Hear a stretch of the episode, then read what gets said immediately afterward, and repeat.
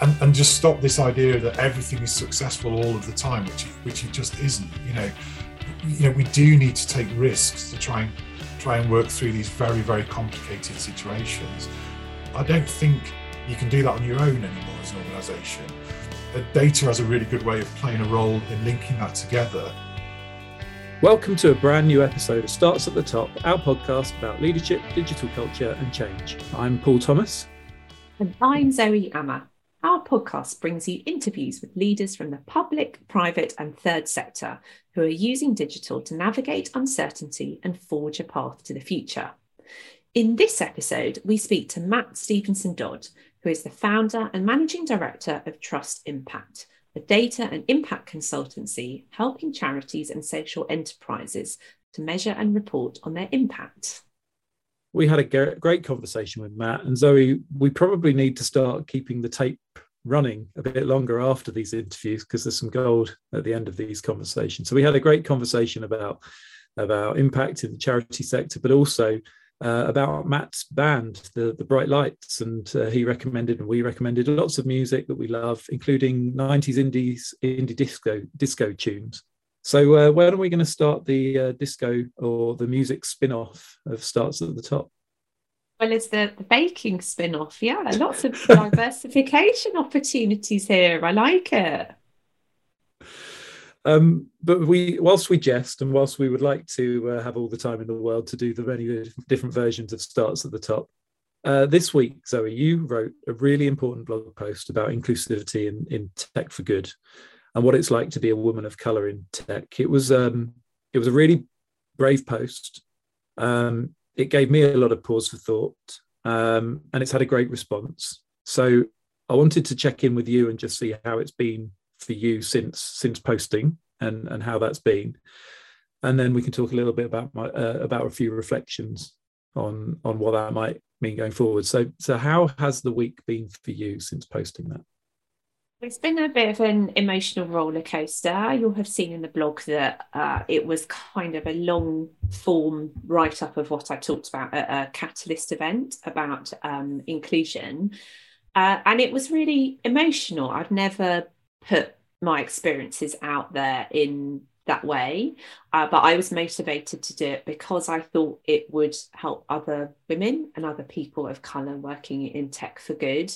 And to really drag these experiences and this whole conversation about safety in the workplace and how we make people feel included, to drag that into the open and into the light so we can just look at all this stuff because there are stories coming up right, left, and centre this week, whether it's Angela Rayner or Tim Westwood, um, or you know this little blog I've written that show that this is a live issue going on in workplaces and industries all over the country and probably all over the world. I, I would imagine.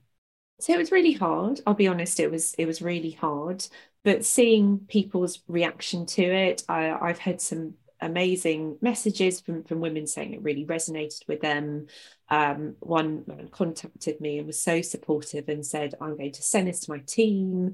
I'm going to start a whole conversation with them about inclusion, and this blog's going to be a great prompt to get that going. Because often, I think it's fair enough, there's loads of brilliant, decent, kind men out there who it's hard to get that conversation going. I mean, where do you begin? And if my blog helps people do that and it helps other women and also other people of colour realise they're not alone, then it's done its job. Yeah, and I saw more than a few men sharing it and encouraging other men to to read it. Um, and I was proud of you for doing it. Um, it's uh, it, it was it was um, it was well said, well meant, and uh, from what I understand from you, has, has got a lot of people around, even around the table, that you're actually sitting around this week talking and, and sharing. And, and you said you sort of noticed an immediate sort of change in behavior from from some people um, to be a bit more open and a bit more inclusive. Yes. Yeah. And that's the power of real authentic storytelling isn't it? You can do something that really makes a difference with it. And sometimes people need to be I think kind of prompted and maybe even shaken up a little in into change and to acknowledging together that things need to be different. Because it's not just me this stuff has happened to it's happened to so many women i know and so many people of color and what we must make sure that we're doing in, in tech for good and indeed technology more widely is make sure we're not replicating and maybe making even worse some of these systemic issues around power because otherwise what's the point what is the point yeah yeah and hopefully it makes people think about uh, their, their their choices and the people that they they choose to support and work alongside. Um, you know, behaviour that's exhibited in that way needs to be uh, challenged and, uh, and, and kicked out. And it just made me reflect. We were just talking a second ago, but it did make me reflect on um, some opportunities that that I've either turned down or, or, or left just from often from getting a, a sort of a, a, negative feeling from a conversation. You've said this before, where you've had a conversation with someone and you just had a slight sense that that it wasn't it wasn't right. Um, and I've had and work walked away from from work with um, businesses that I've I've really respected people within the businesses, and actually the businesses are trying to do great things, but the actual leader behind the business has been, um, and this is this is coming from a six foot six white male you know i'm not easily intimidated um, but um, but to working with people where i've just said no enough is enough um, and and not necessarily that being uh, directed at uh, women or, or, or women of color or anyone of color but but a toxic masculinity that i've just been deeply uncomfortable with so no thank you for for calling it out and and actually it, it and, and and thank you for for standing up for it and it'll be interesting to see how much that that that leads to, how much change we can look back in a year's time perhaps and say what it's actually led to and what changes um, the, the, the pervasive nature of the changes that it starts. But we also wanted to talk about um, Elon Musk and and uh, Elon Musk buying Twitter. We talked about it two weeks ago, and it's it's it's come to pass, or it's, it's sort of going through the, the, the motions at the moment. And there's a number of things that we feel that you know Elon Musk might bring to, to the board, uh, uh, bring to bring to Twitter, and bring changes to Twitter. But one of them that resonates with this conversation is this freedom of speech point. That you know, bringing back people like Donald Trump and making it a platform that that you know should be as open and, and and anyone can say what they say because freedom of speech is a really important thing. And and I just commented to you that being a white billionaire and standing up for freedom of speech is quite easy when you're one of the people that freedom of speech affects and impinges on a day-to-day basis because of your color or your sex or your religion or whatever it might be is the problem that these channels um, have at the moment so i'm i'm hopeful that one of the things that Elon Musk thinks about when standing up for freedom of speech on Twitter is that the controls and the ways that we need to, to look at that channel, that that channel needs to be governed, are important and need to be uh, in place. They can't just be swept under the carpet. I completely agree with that. And I think what has worried a lot of people this week is the amount of power and influence that Elon Musk is is is going to have if this deal does indeed go through.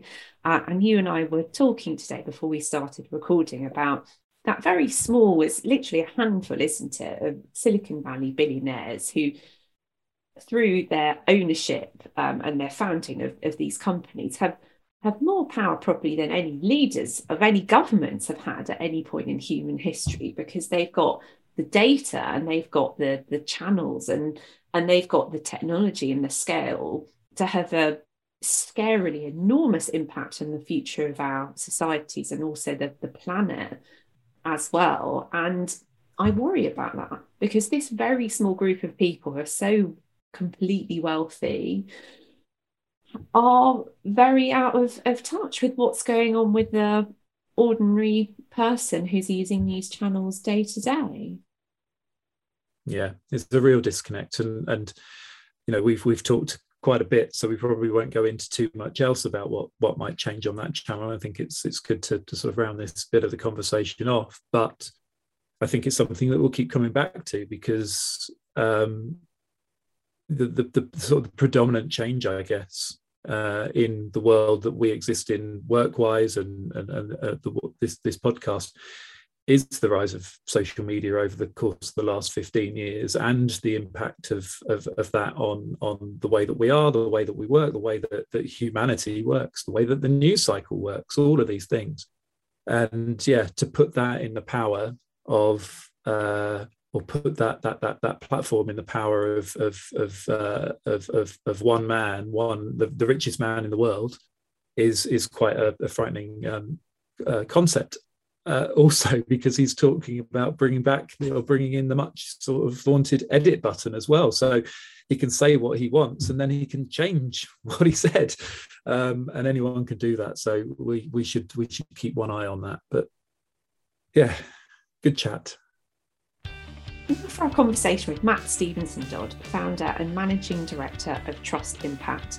Uh, I've known Matt for several years and reconnected with him recently uh, when he was about to start some really exciting work around uh, supporting charities further with data through an interesting new product they developed. And he's also got a great story about his journey as a leader and where the sector is going. Matt Stevenson Dodd is the founder and managing director of Trust Impact, a data and impact consultancy that helps charities and social enterprises to measure and report impact from a more transparent, strategic, and pragmatic viewpoint, often bringing impact to life through data visualizations. Prior to Trust Impact, Matt was CEO of Street League, the UK's leading sport for employment charity, where he was CEO from 2010 until 2019. Street League grew rapidly and in 2017 launched an innovative online impact dashboard showing real time transparent impact data. This included taking the unusual step of showing all the young people Street League were not able to help, as well as the success stories. Matt is now chair of Football Beyond Borders, a charity using football to engage young people in secondary schools and help them stay in school to achieve better GCSE results. He is also a trustee of People's Postcode Lottery Children Support Care Trust and was a social CEO winner in 2015 and 2016. Matt Stevenson Dodd, welcome to Starts at the Top. Hello. It's so lovely to have you here today. Uh, and there's so much that we want to talk to you about, whether that's data, whether that's leadership. Um, and I know also we're going to touch on um, 90s uh, indie records as well later in this conversation. So I'm looking forward to that too. Um, and I think a first guest to get um, football in the bio. No, I, I, we just joked on our last recording that I always get football into it. I haven't even needed to this time. Zoe's already Amazing. put it in there. Amazing. Amazing. So we will definitely um, explore that as, as well, of course.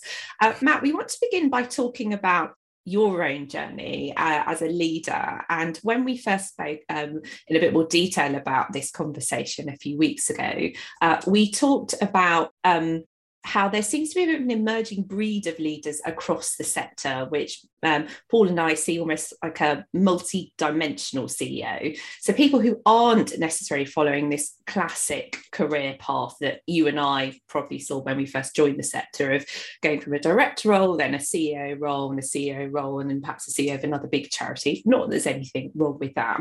But you strike me as someone who's really forged your own path, very much based on the impact that you want to see and the values that you you have. So I just wanted to hear a bit more about what that journey has been like for you. Yeah, it's um it's an interesting interesting sort of way to look at it because I think I was on that path of ever bigger charities and you know wanting to be the CEO of the next the next bigger one. Um, somebody once said to me, I think you know you get to the point where you need a bigger train set to play with, and I, you know I, I think I think that was my path. But then I, don't know whether I was entirely happy being a CEO. I liked quite a lot of it and I had some amazing experiences.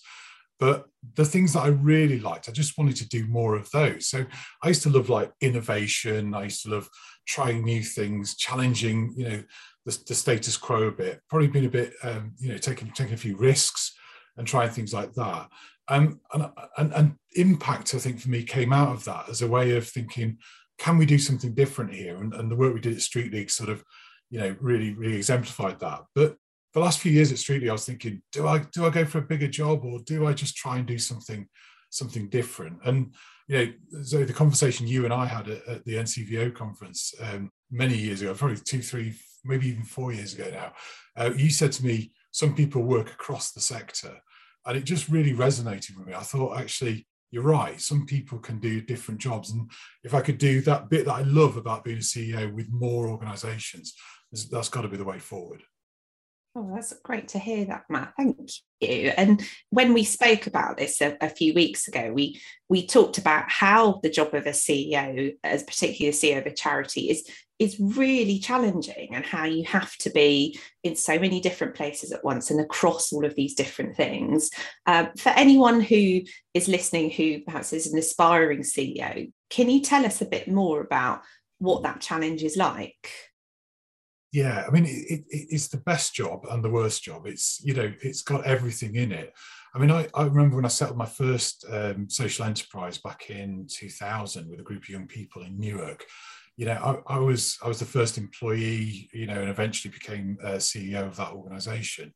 But you have to sort of fill in all the gaps until you you're big enough to get you know different people to come in and do those jobs. So you sort of end up being quite an all-rounder i think. And i, I really appealed to me. I love that you know turning my hand to everything from the you know the finances to fundraising operations even cleaning the toilets. You know you've got to you've got to sort of do everything um, and then gradually as you sort of move on I, I, remember one of my mentors said to me over the course of your career you, you know you get to just do the bits that you you kind of love doing and I, I, think I still found that CEO role, uh, you know, too broad for me. You know, there's there's bits that I didn't really enjoy, uh, but but felt they were necessary as part of the job.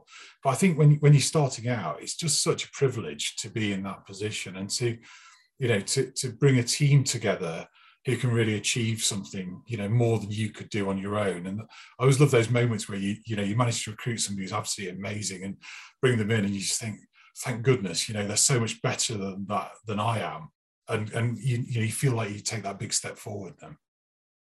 And do you think that the job, particularly of charity CEO, do you think that is getting harder? I'm thinking there of the amount of scrutiny that the sector is under right now. Is it getting more difficult? Yeah, I, I, I, think it's it was a tricky job anyway. I, I think um, you know recent events like I mean the pandemic, obviously, but Black Lives Matter as well. I think through a whole different uh, view on on the role of the chief executive and and how inclusive organisations are.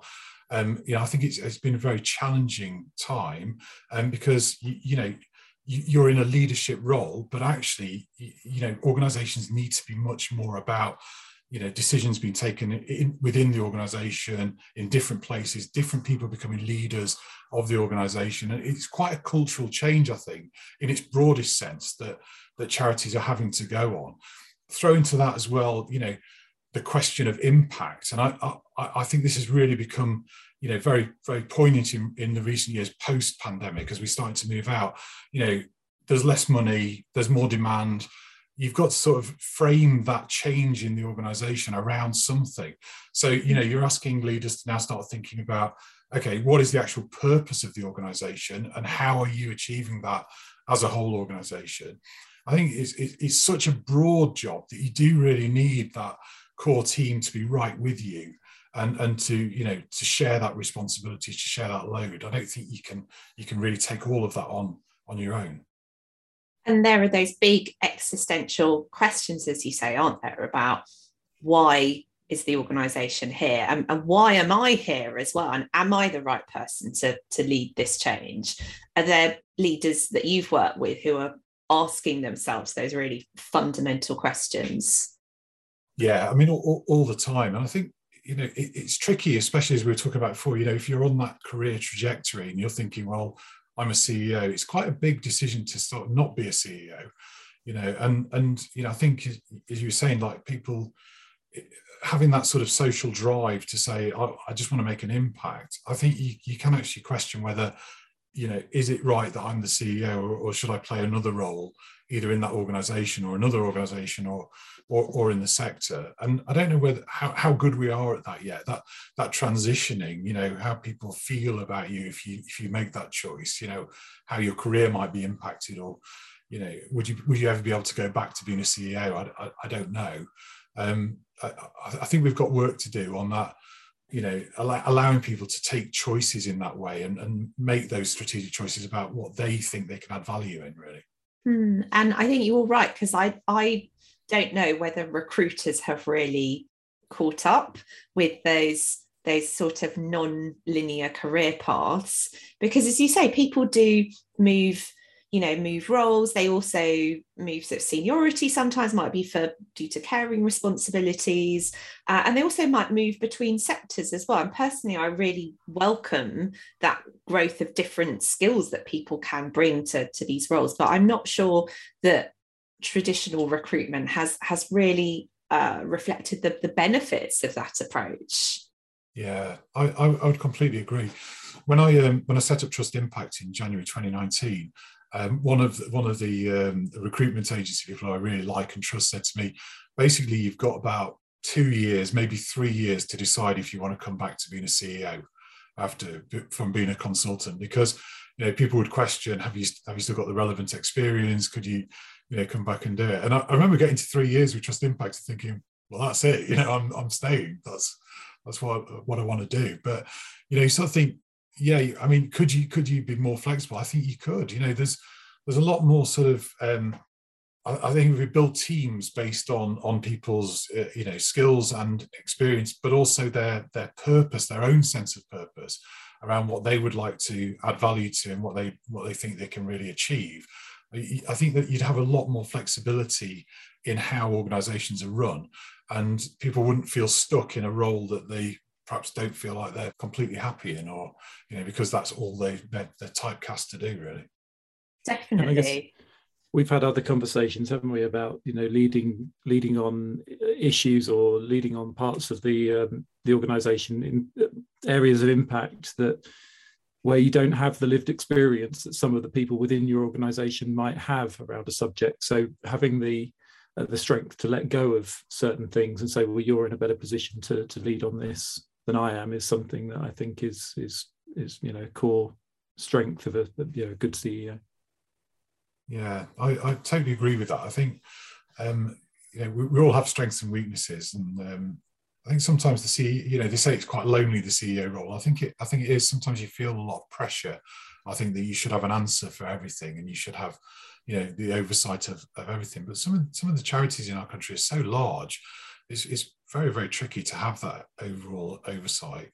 And the teams we work with, and we've been so privileged to work with uh, 50 organizations now in the last three years, you know, we, we always try and sort of take them back to that core purpose. And, and I, I find that so fascinating. You know, when you say to organizations, what do you think the purpose is? And, and we ask everybody to describe it, and people will come up with all different sort of answers, but actually not always aligned. And going back to that kind of clarity around this is what we're trying to do as a team, I think can be really helpful for that that whole team to realign and not feel so much like it's on the on the CEO to have all the answers across a broad spectrum of you know services and and, and issues. And talking of uh, recruitment and career progression, do you think that we're doing enough as a sector right now to create that pipeline of emerging leaders, young people who, who are kind of coming into the sector now. Because as you say, they've got very different expectations. Their their idea of what their career might look like is, is going to be very different and probably a lot more flexible and, and varied and multidisciplinary. Could we be doing more as a sector to help create that pipeline of talent, do you think? Yeah, undoubtedly. I, I, think this is one of the most important issues for us. Um, I mean, I, I, think if we can help young people coming into the sector to feel that they've got a path that will lead them to be chief executives if they want to be, or to be senior leaders if they want to be, um, that that's got to be the, the, the way forward.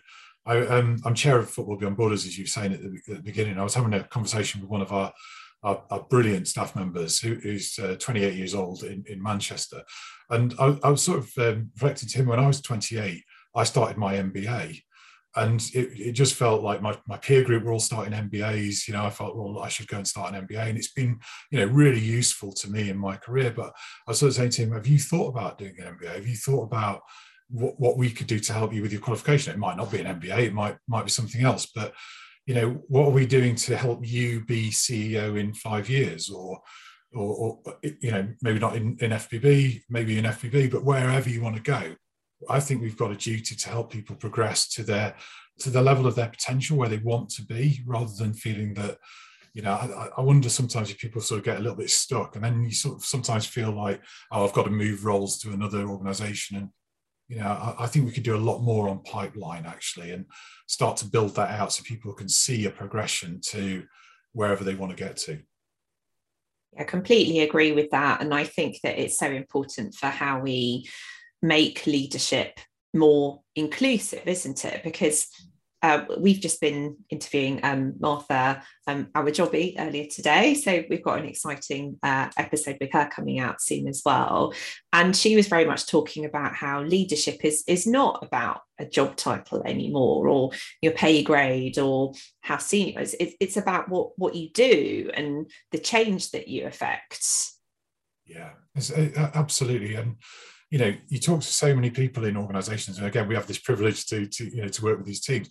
And i think sometimes the clarity on purpose that you get from a more junior member of the team is, is just incredible really. You know they can see the organization in such clarity whereas sometimes the senior teams you know because they're because they're just so immersed in it and so involved in the in the day-to-day running you know and and that sort of sense of purpose i think has got to come back to the fore. We've got to all understand, you know, why we're trying to do this. We, we, we spend a lot of time with organizations trying to lift them out of KPIs and into, you know, what are the what are the sort of three to five things that really would matter to this organization? What are the things that would would really, you know, tell you that you were successful? And I think, you know, that is how leaders should be, I think, like looking, particularly in charities, you know, we are we're not here to make money, we're here to make social change and social impact. And that often I think is an afterthought. A lot of organizations sort of function on, well, you know, this is what we do, and therefore let's try and derive some impact from it. But if, if you can really um, put, put purpose at the heart and say, you know, impact should be our strategy, actually, as, as organizations, that I think is a lot more appealing to a wider group of people because everybody can then say, okay, are we actually meet, meeting that challenge? Are we are we living our values? Are we, you know, achieving this social impact that we set out to achieve? And that notion of purpose is really fundamental to data, isn't it? And impact in the work that you do, because presumably uh, purpose in particular is, is vital for what data you collect and what you're looking for in terms of the, the insights within it and how you know what success looks like there in terms of the change that you're making. Can you tell us a bit more about some of the current data trends that you're seeing with charities and how they're dealing with those? Yeah, I, I, mean, I must say, I think it's the most exciting time for data um, in the sector. It's, it's, become a lot more uh, easy to use. Um, you know, technology's really moved forward, and I think you know, gone are the days when you'd sort of try and cram as much in, as you can into your server that's in the corner of the room. You know, data is all over the place now. It's it's more accessible, more usable. So I think you know, as you were saying, if you can if you can get that clarity on core purpose um, you don't need to be measuring hundreds of different things to, to really understand the difference you're making. Um, one, of, one of the clients we work with was trying to measure over a thousand data points on each each uh, beneficiary, and I don't even know how you begin to ask that many questions. It's, it's, it's quite incredible. You know, what if what if that thousand was five? You know, could you actually do it like that? I mean, that's probably a bit extreme. You probably need to know a little bit more, but really, you know, getting that focus down to this is what we do and this is how we know whether we're successful. Yes you you know you can you can build out from there. So you know once you've got that data once you've got it in a really clear format and and you know this all starts with purpose you can then tell a really clear and simple story using data visualization and and, and move away from a kind of retrospective evaluation of work into a real-time mode. You know you can look at things and say is that actually making a difference? If I change this, will it change the data? And that, that to me is really exciting because it drives great decision making around social impact rather than we'll run a bit and then in a year's time we'll retrospectively look back and see how we did. You know, you can actually be pulling the levers in real time and seeing that social impact happen quite refreshing actually to hear the um, the use of the word purpose. I my background is is more um, is is much more based in in corporate life and um, I worked for an organisation where the last probably the last five four or five years of, of being there it was um, it was all about purpose. Purpose was the the sort of the new buzzword that everyone needed to get on board with, and you see that a lot through the corporate world. So it's it's nice to be able to um, to talk to someone who um, who you know literally looking at the purpose of an organisation is absolutely everything that that organisation is there there to to do. Um, talking about purpose within within sort of cor- the corporate world has got a bit tired, a bit sort of um, uh, another box ticking exercise. Do you ever do you ever get approached by um, people outside of the sector asking you to come and help them to really reconnect with with what in essence is purpose behind an organisation? Um, yes, we're, we're starting to actually. Uh, we're starting to get a couple of private sector organisations, quite quite large ones actually, that are interested, I think, in in how to use purpose in social impact, you know, in, in their work.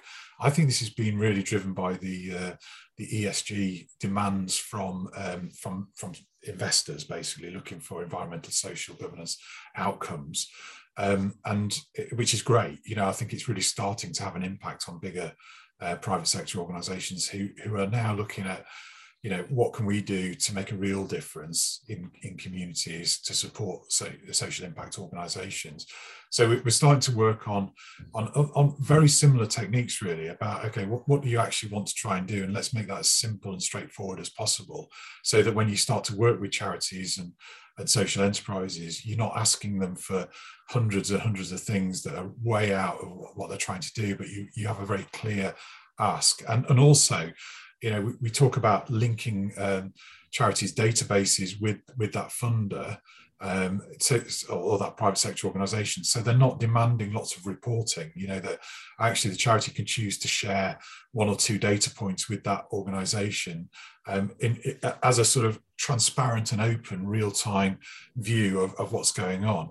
You know, rather than you know sit there and write me a long report and tell me how great this project has been um, you know let's let's go into this in an open and transparent way where we can both judge how it's how it's going and and hopefully respond to you know th- these are really complex situations that people are trying to trying to solve. So i think we've we you know we can bring some value to to private sector organizations who want who are wanting to work in our sector who are wanting to work with organizations in the sector to to really help them focus as well.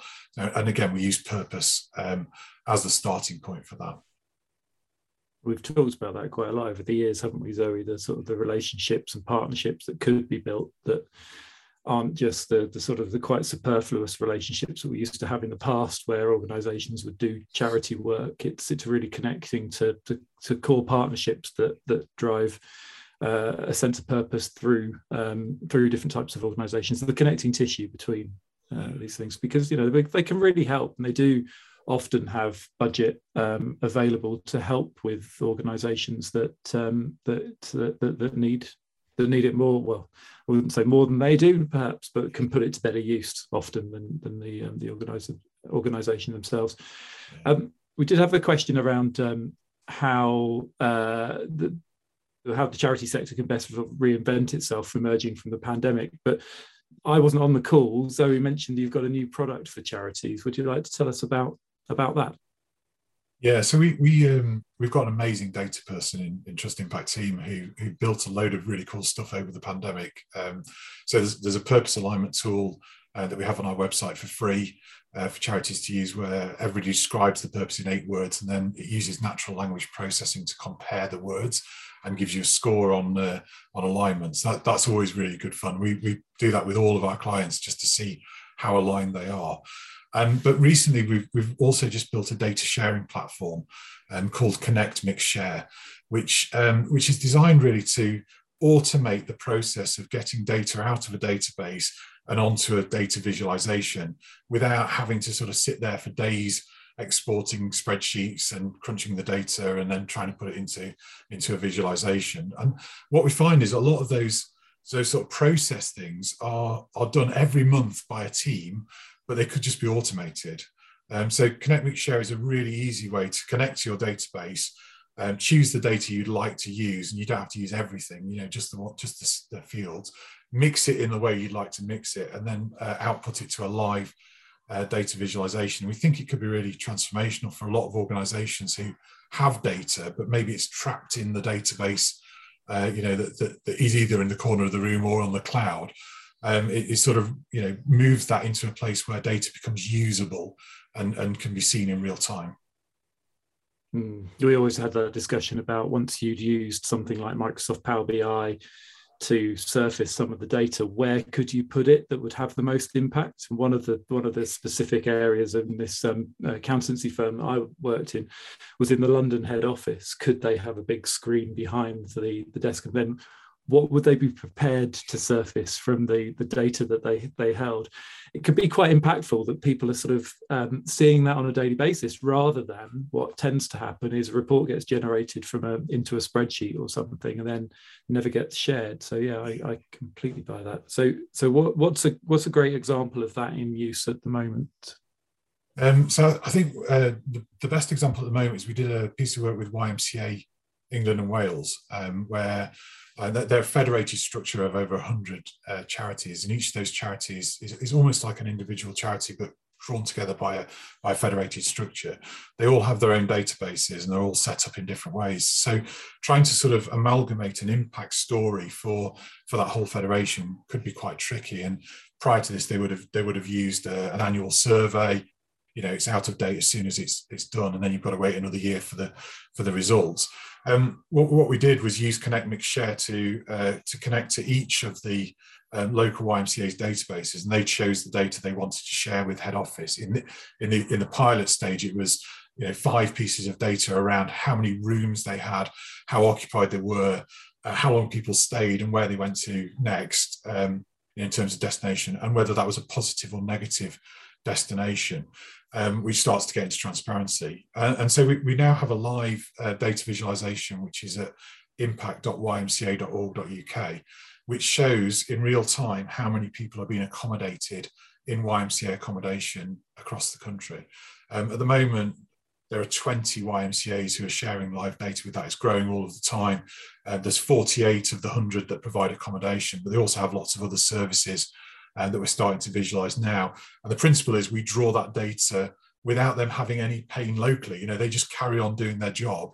Um, and that data just comes out. So if somebody moves out in Derbyshire, you know, it will update the the, uh, the national visualization within an hour. Um, but, but, what that means is, you know, rather than having to wait a year for the results, you know, the, the CEO at, YMCA England and Wales could just go and see a government minister and say, look, this is what's happening right now. You know, we're we're doing this as a collective across this country, and we're making a, a, a huge difference. The, the, other thing, uh, to your point about sort of uh, more transparency and what would you put on that on that screen, you know, we had a a great conversation with them about would you display uh, negative destinations? You know, um, sometimes people will move out and they'll they'll, they'll be sofa surfing or they'll be taken into custody or you know another another sort of not positive outcome. And I, I, it was a lovely discussion because you know what we were able to acknowledge was YMCA's are working in some really quite tricky position you know uh, situations and offering an amazing support service but it's not always going to work you know and that and this is the reality of all charities you know it doesn't always work but we don't always talk about the negatives we always talk about the success so on the right hand side of this dashboard, you, you'll be able to filter down to, okay, when it didn't go right, let's have a look and, and see what that was. Um, so it's, it's, a really clear and transparent view of, of that using just five data points from each charity, you know, each of the local YMCAs. I really like the idea of delving into the into the, the the negative or the things that aren't going quite so well and just being able to show people that because that's where you get the change from right you know you yeah. keep bashing people over the head with what you're doing brilliantly then you that's the the entire view that you, you have. Once you start to show people where they can make stronger impact or where we need to make stronger impact that's where you can exact change. Yeah definitely.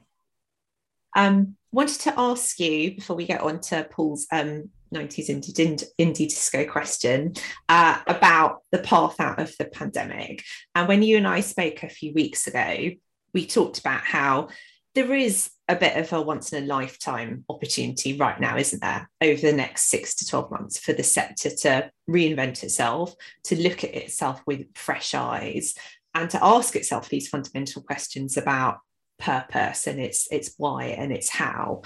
what would you recommend to leaders out there as they consider the, those questions? Because this is, you know, this is a really unique opportunity to to think about them, isn't it? Yeah, definitely. I think I think you know it's a real opportunity. I think to stop and just take stock about where where we are. And and one of the conversations we have a lot with clients is is about what is their role in the ecosystem of other organizations that are doing similar things. So you might have a shared vision about a change that you'd like, but what is your role in achieving that that shared vision? Again, it comes back to purpose. What is your purpose of of making that change? And I think sometimes I think if you can see yourself as a you know a, a really important part of a whole, um, you know that that then opens up conversations about could we collaborate more could we share more could we actually you know to paul's point could we could we talk about what we're not getting right so we can see whether there are links that can be made you know with other organizations in our space to, to work together more collaboratively and and just stop this idea that everything is successful all of the time which it, which it just isn't you know. You know we do need to take risks to try and try and work through these very very complicated situations that we're all you know we're all here to try and try and solve. And i, I don't think you can do that on your own anymore as an organization.